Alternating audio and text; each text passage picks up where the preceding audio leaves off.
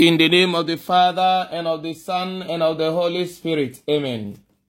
The grace of our Lord Jesus Christ, the love of God, and the sweet fellowship of the Holy Spirit be with you all. Good morning, dear friends in Christ, and welcome to Thursday of the 27th week in ordinary time of the churches here. Today being the 26th day of October 2022. Let us call upon the Spirit of God to come dwell in us. Come, come, come, Holy Ghost, come. Come, come, come, Holy Ghost, come. Holy Ghost, come. Oh, come, oh, come. Holy Ghost, come. Oh, come, oh, come, come, come. Dear children of God, the title of my homily today is Pray without ceasing and without ceasing. Pray without ceasing and without ceasing. The first reading today is taken from the letter of St. Paul to the Galatians, chapter 3, from verse 1 to verse 5. And the gospel reading is taken from the gospel according to Luke, chapter 11, from verse 5 to verse 13. Having given to the apostles the formula of prayer that is effective and that is life changing, today. Jesus teaches them to pray without ceasing, to pray non-stop, to pray until they see results, and to pray without ceasing also, that their prayers should not be time bound, should not be occasional, should not be seasonal, but it has to be persistent and consistent. Their prayers have to be not just in words, but also in action.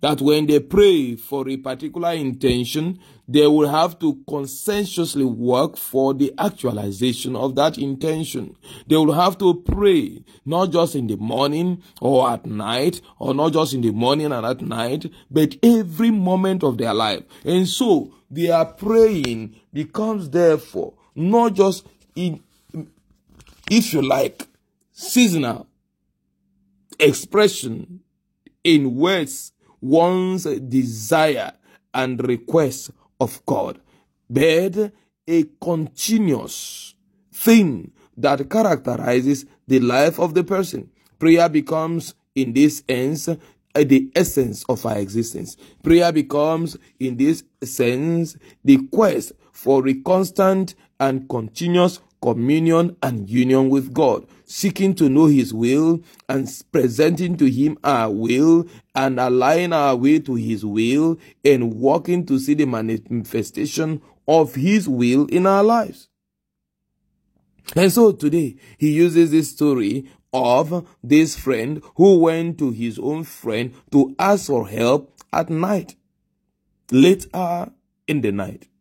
And he says that the friend may not give him his request because of their friendship. But when he persists, at least for the sake of this persistence, the friend would rise to give whatever he asks of him. And so Jesus says we should ask and we shall receive. We should knock and we it will be open unto us. And we should seek and we shall find. This is a commitment on the part of God to us, his children.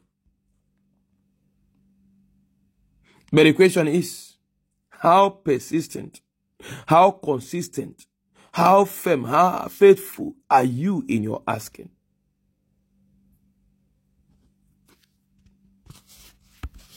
Do you have the conviction that is your friend and not just your friend, but your own father in heaven, who loves you much more than your earthly father, will do that which you are asking of him. Are you living as one who believe in this reality? Does your lifestyle correspond with your prayer life? Do you pray and see prayer as a thing you do without stopping? that I ask for this particular intention, and after a period of time, I'm not seeing it done, and then I stop. This man in this story remained at his friend's door, keep knocking and keep asking and keep begging that his need be granted. Even when the friend told him, Go, we have already gone into bed with my family. I cannot attend to you now. But he remained persistent in asking. Even though the broad friend has told him, Don't bother me, the door is shut, and my children are with me in bed. He continued in bothering him. Are you feeling that your prayer is a way of bothering God? And so you want to excuse God. You want to let go of God. Are you thinking that you have prayed so much, but God has done so little? And because of that, you want to leave God alone, since if you feel God is not taking your own case seriously.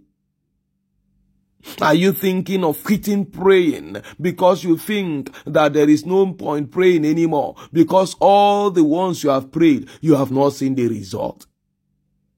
Friend, the more you pray and you fail to see result, the more you should become persistent in your prayers.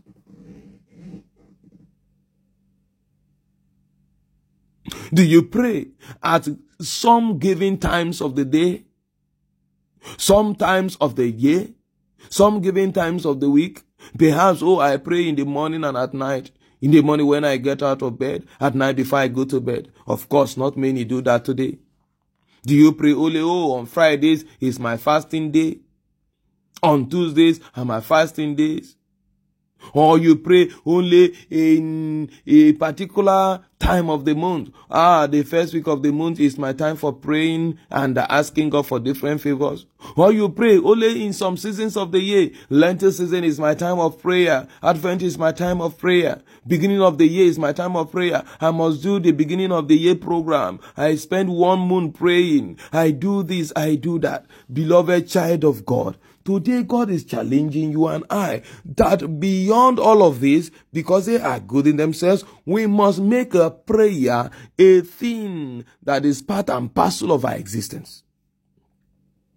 That we pray verbally, we also pray by with our action. Our lifestyle should become a prayer in itself, a consistent and constant communion, communication, and union with God. Presenting our needs, and seeking above all the will of God. Prayer is now to be understood, not just letting God know what we want of Him, but communing with God, dialoguing with God, seeking to hear from God, to know what He wants of us, so that we can ask and in accordance with His will. Many are frustrated today in their prayer life because they do not know how to pray in line with the will of God for themselves. And that is why Jesus tells us today that if our earthly fathers, as evil as they are, can give us good things when we ask, how much more our heavenly Father will give the Holy Spirit to those who ask of Him? Why? Because we need the Spirit of God to be able to know the mind of God and to ask according to the will of God in our demands of God. Little wonder then, Paul was so, you know, disappointed in the Galatian church. And today he questioned them, having been, you know, established on the basis of the Holy Spirit. Why now derail from the Holy Spirit and live as though you were saved by the law? Paul was not discarding the law. Paul was not saying the law is not important. Remember, Jesus Christ said himself, I have come not to abolish the law, but to fulfill the law and the prophets. But here, the rightful understanding of the law now is that the law is not the source of our salvation, but is a guide of our life. The source of our salvation is the free gift of Christ to the world the self-sacrifice of Jesus Christ. And so we only need firstly to believe and trust in the efficacy of this sacrifice. That is why St. Paul is saying, it is not the Lord that has saved any of you. It is grace. It is believing in this free gift of God's mercy, God's salvation, God's forgiveness to humanity. But having been forgiven our sins, we are having been made new creatures in Christ Jesus. Our life is now to be guided by the commandments of God. So even though the commandments have no power to take away our sins, it is meant to guide us. And that is why Jesus says, I have come to fulfill the law and the prophets. And so when you allow the word of God to guide you, you are now able to pray in accordance with God's will. You are now able to enter into a very healthy and enriching dialogue with God in the form of prayer. And so, dear beloved child of God, no matter what you've been through or you may be going through today, remember this always that God challenges you today to pray non-stop and to pray without selecting times, places, and moments. Every moment of your life should be a moment of prayer, a moment of communion with God, a moment of dialoguing with God, a moment of commu- communicating with God, and in all things, keep on pressing in prayer until you see result for God never fails. May he not fail you as you call upon him in prayers today and always through Christ our Lord. Amen. The Lord be with you. May Almighty God bless you, the Father and the Son and the Holy Spirit. Amen. Be assured of my prayers and my blessings always.